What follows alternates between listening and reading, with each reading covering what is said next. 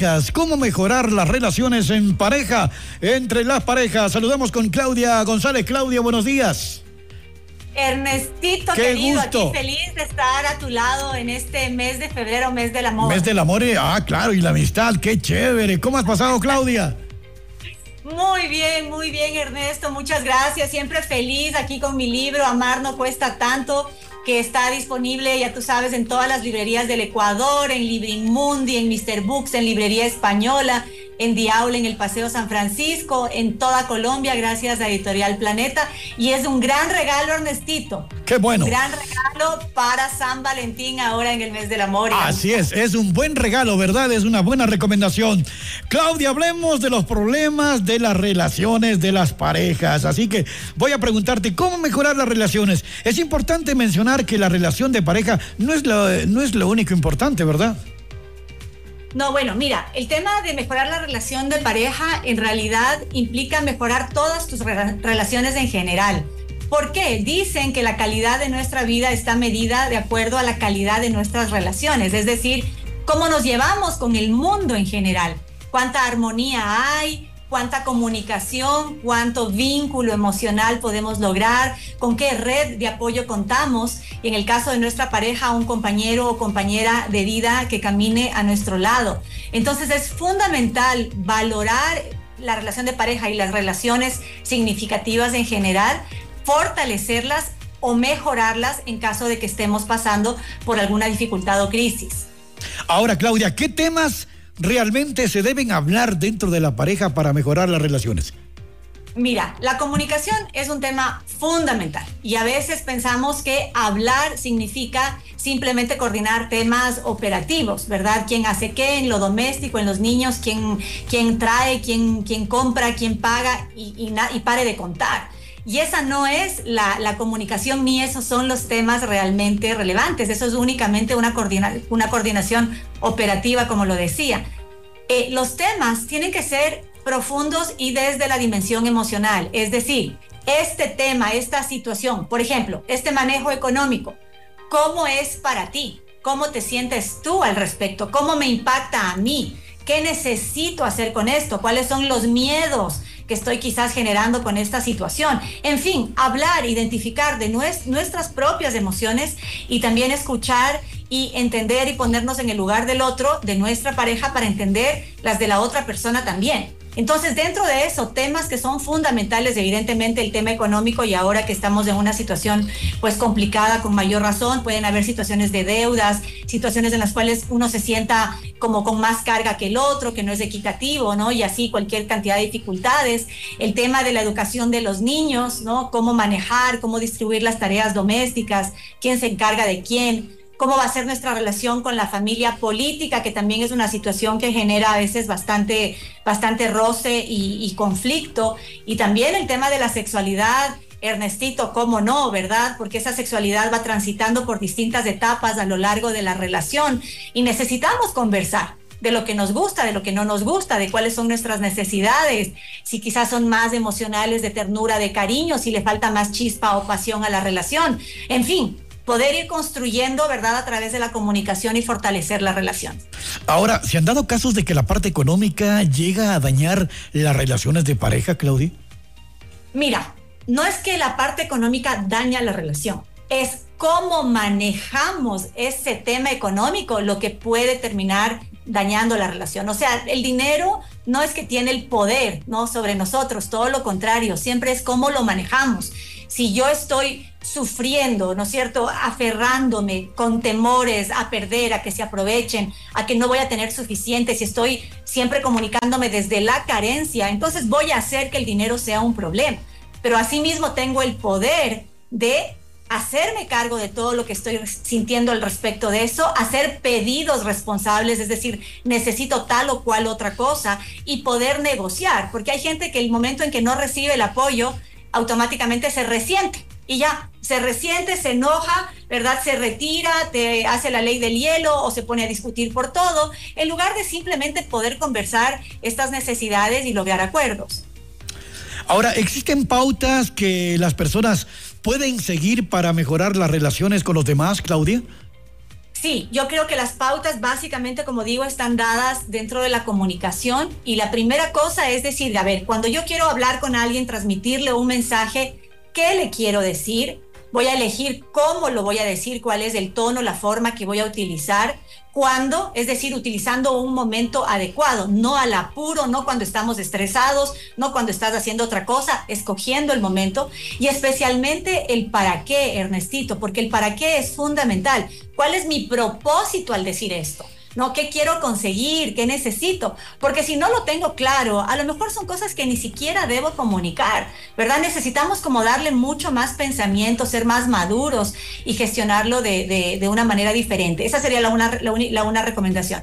La otra recomendación es nunca partir de la crítica a, veces estamos acostumbrados a la crítica, a la queja, al lamento, es que tú, es que tú, a la acusación, y entonces la comunicación se quiebra. Más bien siempre necesitamos reconocer lo positivo para luego tener esa apertura eh, de parte de la otra persona. Y por otro lado, no caer en el papel de víctima, Ernestito, ¿no? Es que yo, pobrecita, yo, porque tú como haces tal cosa, y entonces yo soy aquí la víctima de esta situación y el otro es el culpable y el verdugo, como quien dice. No es así, es una dinámica que los dos estamos generando son cosas que a veces yo permito o que no soy clara o que no pongo límites. Entonces tengo que responsabilizarme de eso también para que juntos, ¿verdad?, puedan ir resolviendo y encontrando soluciones a los conflictos.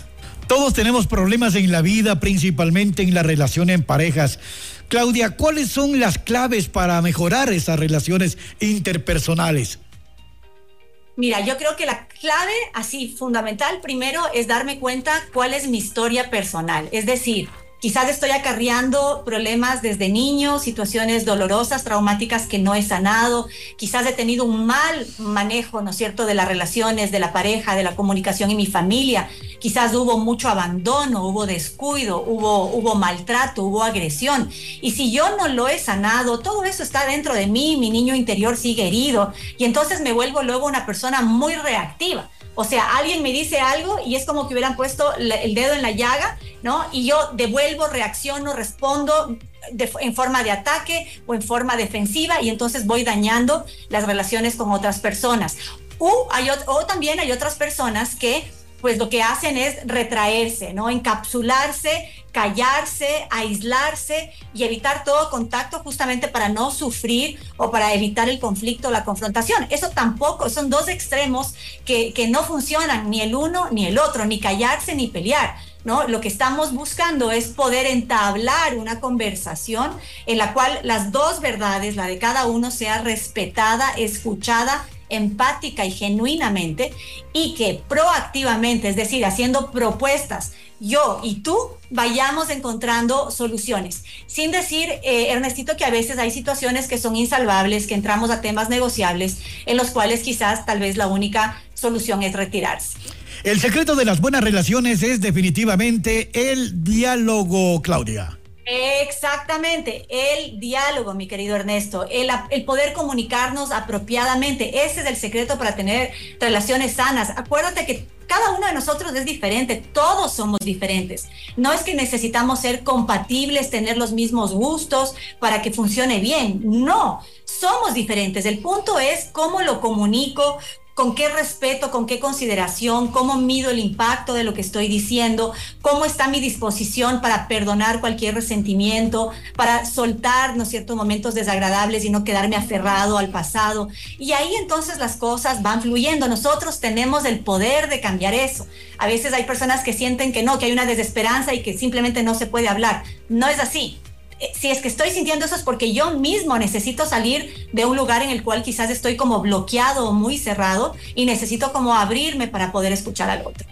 Y eso, si no se habla, no se sale nunca. Ahora, Claudia, ¿qué aspectos influyen en las relaciones y cómo las dañan?